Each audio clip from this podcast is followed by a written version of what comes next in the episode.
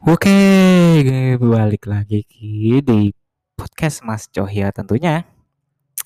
Assalamualaikum warahmatullahi wabarakatuh. Akhirnya kita kembali bersua dalam dunia suara, asik dunia suara enggak tuh?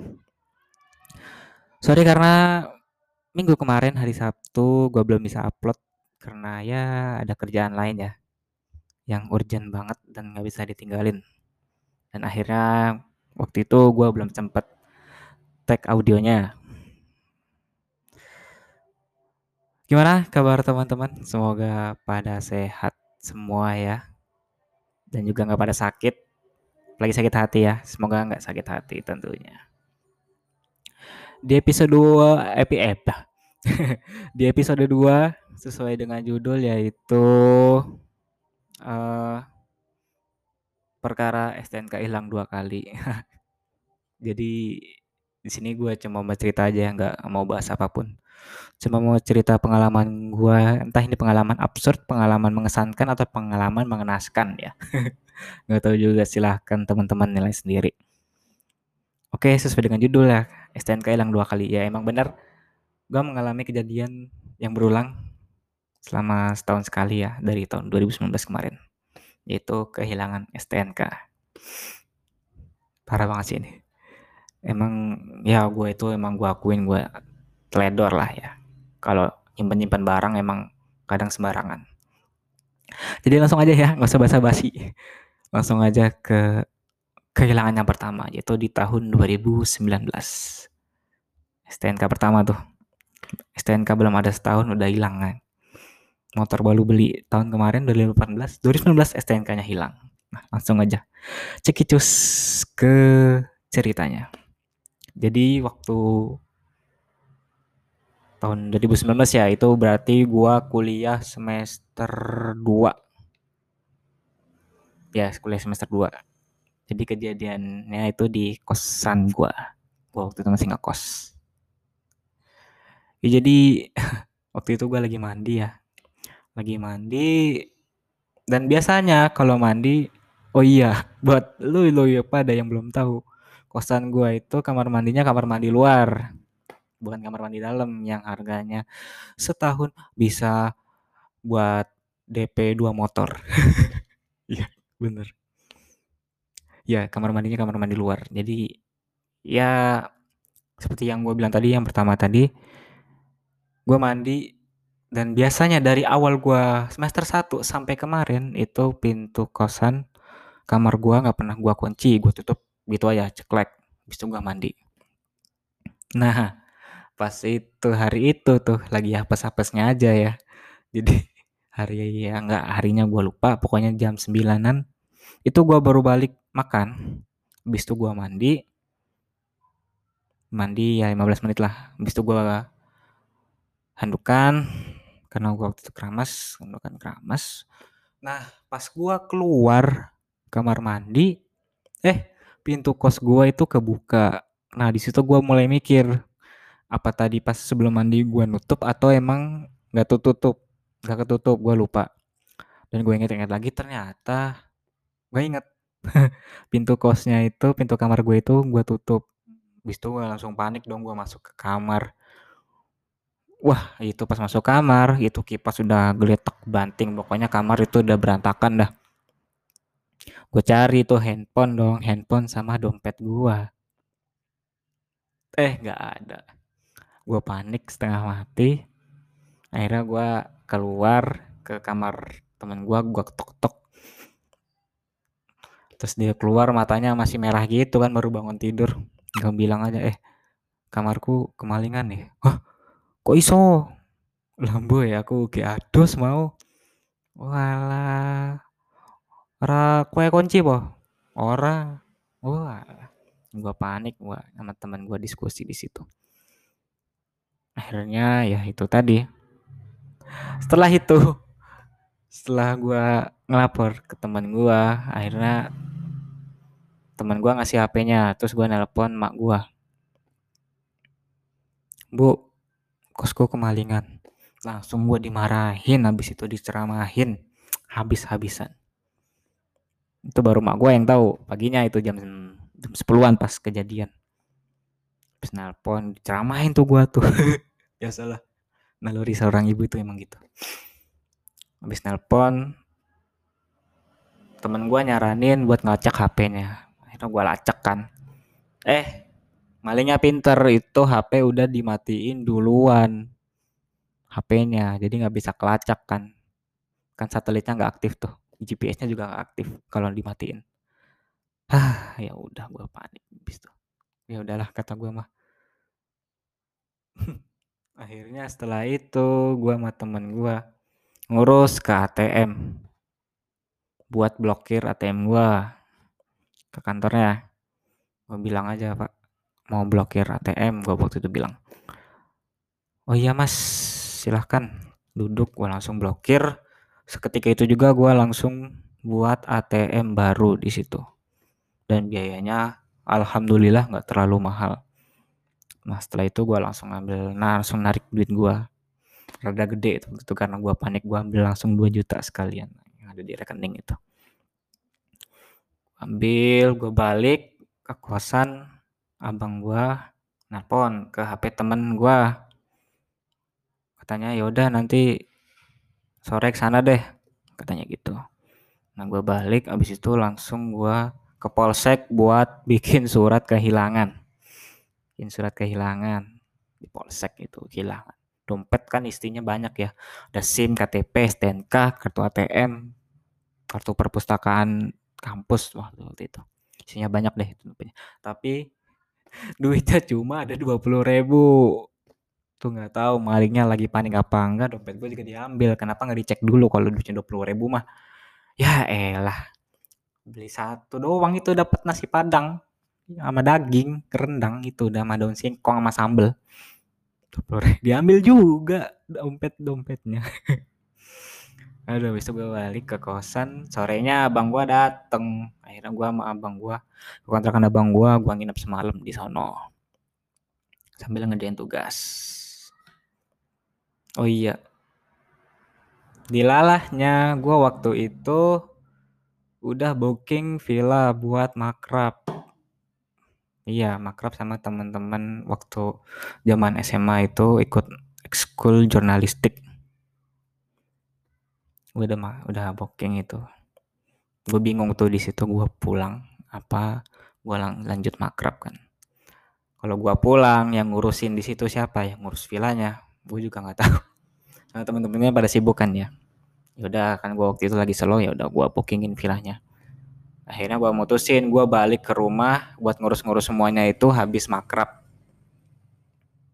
Akhirnya gue makrab dulu tuh buat nenangin diri lah ya. Healing habis panik kan tuh hilang dompet sama HP iya. Habis itu habis makrab balik. Sebuah hari setelah makrab gue langsung balik ke Bekasi. Oh ya gue di Jogja ya. Gue kuliah di Jogja. Balik ke Bekasi ke rumah langsung buat surat kehilangan buat bikin STNK baru. Ke Polsek juga panjang dah itu dah. Hanya gue diem aja. Gue juga waktu itu langsung ke Polres Metro Bekasi buat bikin SIM baru. Itu malam itu jam 12 malam itu. Akhirnya SIM jadi semuanya udah jadi surat-surat udah kurus STNK juga udah baru SIM baru. Akhirnya gue balik lagi ke Jogja buat kuliah semester 3 balik ke Jogja. Semester 3 nah dilalah. Tiga bulan setelah kehilangan teman gue ngasih tahu lewat WA yo ini dompet lu bukan? Sambil ngelampirin foto tuh. Lah iya dompet gue itu. Hilang kemarin. Lah gimana sih lo katanya gitu. Oh iya udah makasih ya kata gue makasih ya kata dia. Iya sama-sama.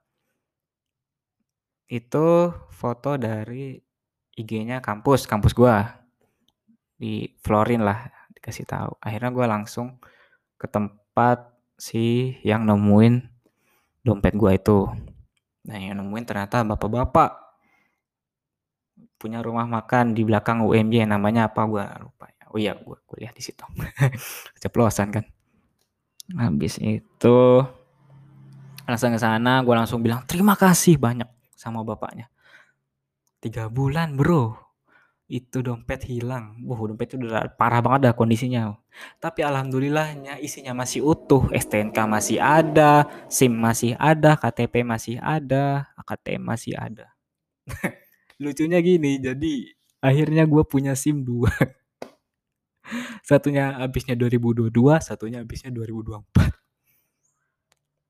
jadi kalau SIM gue yang 2022 udah habis, gue nggak perlu perpanjang lagi.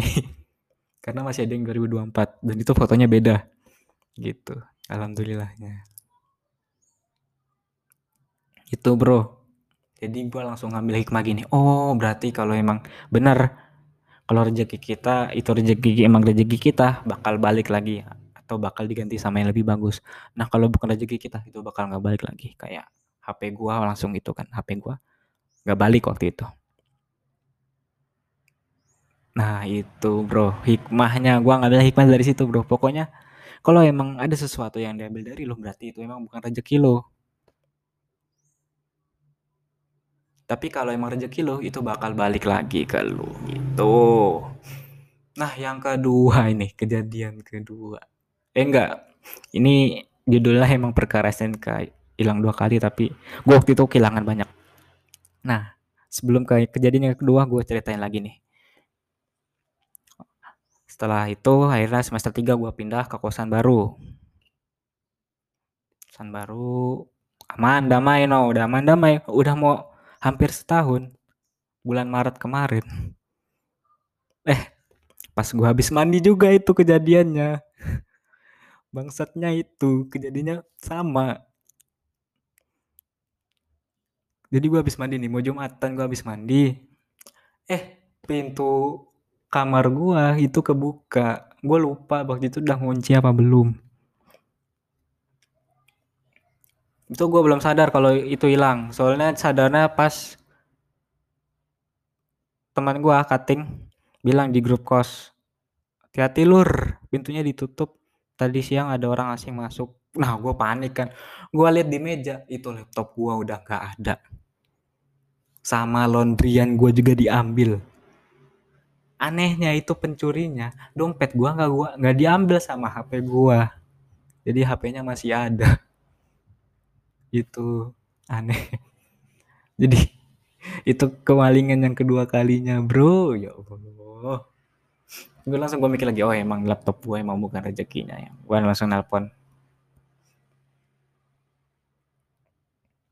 Iya langsung nelpon mak gue juga bu laptopku hilang itu itu reaksinya udah biasa aja beneran dah gara-gara emang ini anak nelponnya kalau nggak ada apa-apa pasti kehilangan barang. Mak gua begitu, pasti kan kehilangan barang ya. Saking seringnya hilang. Itu gua kemalingan lagi.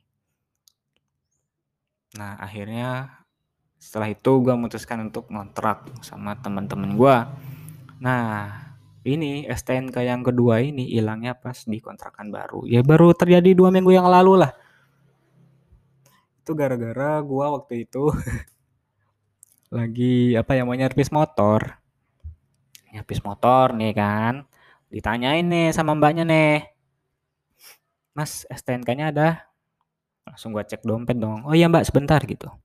Pas gua cek eh nggak ada dong gue panik di situ. Di mana STNK-nya nih? Gua cek cek. Panik. Ada kali satu menit tuh gua ngecek dompet di situ aja. Langsung gua bilang mbak STNK-nya ketinggalan nih di rumah. Nggak apa-apa nih. Oh ya udah mas. Saya minta alamatnya aja deh alamat masnya. Oh ya udah gue kasih alamatnya itu. Habis nyarpi sejam gue balik langsung ke kontrakan buat nyari STNK-nya eh nggak ada dong. Sampai sekarang gue nyari. Gue nelpon lagi aduh gue nelpon lagi? Sama mak gue sama bapak gue bu STNK hilang. Tuh kan kamu tuh nelpon kalau nggak ada apa-apa pasti barang hilang. Nggak mungkin enggak akhirnya emak gue di situ ketawa aja mau bapak gue gara-gara ya lah ini anak nelpon. Kalau nggak ada apa-apa ya itu barang hilang dalam batin mereka begitu. Kayaknya ketawa-ketawa aja tuh kita pas nelpon. Ya udah kata bapak gue ya udah dicari dulu barangkali ketelingsut gitu kan. Ngelimpet di mana? gitu kata bapak gue begitu. Ya udah gue cari kan. Akhirnya gue mutusin buat buat IG story yang nemuin STNK gue langsung kirim aja ke gue atau kasih tau gue lewat DM IG atau nomor WA gue cantumin teman gue banyak yang komen tuh ada-ada aja lu yo. Katanya gitu. Ya gimana ya? Aduh. Gue mikir lagi apakah ini emang motor bukan rezeki gue atau rezeki orang lain atau bagaimana? Gue mikirnya begitu. Barangkali kan mau diganti motor baru kan. Berharap yang baik-baik aja kan jangan yang buruk-buruk. Lo berharap yang buruk-buruk terus ya bakal jadi keburukan terus yang datang sama kita gue positif tingginya gitu. Oh mungkin nih motor emang bukan rezeki gue motor gue bukan yang ini. Bukan yang isi bensin harus buka jok dulu bukan. Langsung buka lewat tangki depan motor gua itu kali ya. Kan banyak tuh sekarang. Ya iyalah motor ngisi bensin masih buka jok kayak belagu lu digituin. Aduh emang kadang-kadang ya. Ya itulah tadi ya kejadian dua kejadian entah ini pengalaman berkesan atau pengalaman lucu atau pengalaman mengenaskan gue juga nggak tahu. Gue cuma mau sharing aja ke lo ambil hikmah yang baik. Ambil sisi positifnya yang negatif dibuang gitu. Itulah. Uh sudah 16 menit. Ternyata saya berbincang di sini. Tidak terasa. Mungkin cukup dulu aja kali ya episode 2 ya episode 2 ya gue cuma sharing-sharing cerita pengalaman gue gitu Mungkin kalau ada masukan atau kritik atau saran bisa langsung aja DM IG gue di @mas underscore cohya. Langsung aja DM. Gue welcome banget ke orangnya. Terima masukan banget. Misalkan audionya kurang atau misalkan pembahasannya kurang, langsung aja DM ke gue di @mas underscore cohya. Atau mas cohya tulis aja. Gitu. Nanti keluar kok foto gue pakai kacamata. Sekalian promosi nggak apa-apa. Ya segitu dulu aja kali ya podcast episode 2 ini yaitu perkara STNK hilang dua kali. Ambil hikmahnya teman-teman. Jangan sampai kejadian ini menimpa sahabat-sahabat semua ya. Jangan sampai lah. Ribet bro kalau SNK hilang tuh SIM hilang sama KTP hilang urusan sama bapak-bapak polisi itu ribet. Jangan sampai hilang dah itu kata gua. Tetap waspada dan waspada. Oke sekian aja. Dari tadi ngomong sekian sekian mulu kagak ditutup. Ada yang marah. Ya udah sekian podcast Mas Cohya kali ini episode 2 perkara SNK hilang dua kali gua Mas Cohya pamit undur diri. Assalamualaikum warahmatullahi wabarakatuh. Bye-bye semuanya. Sampai ketemu di episode 3. Stay tune terus.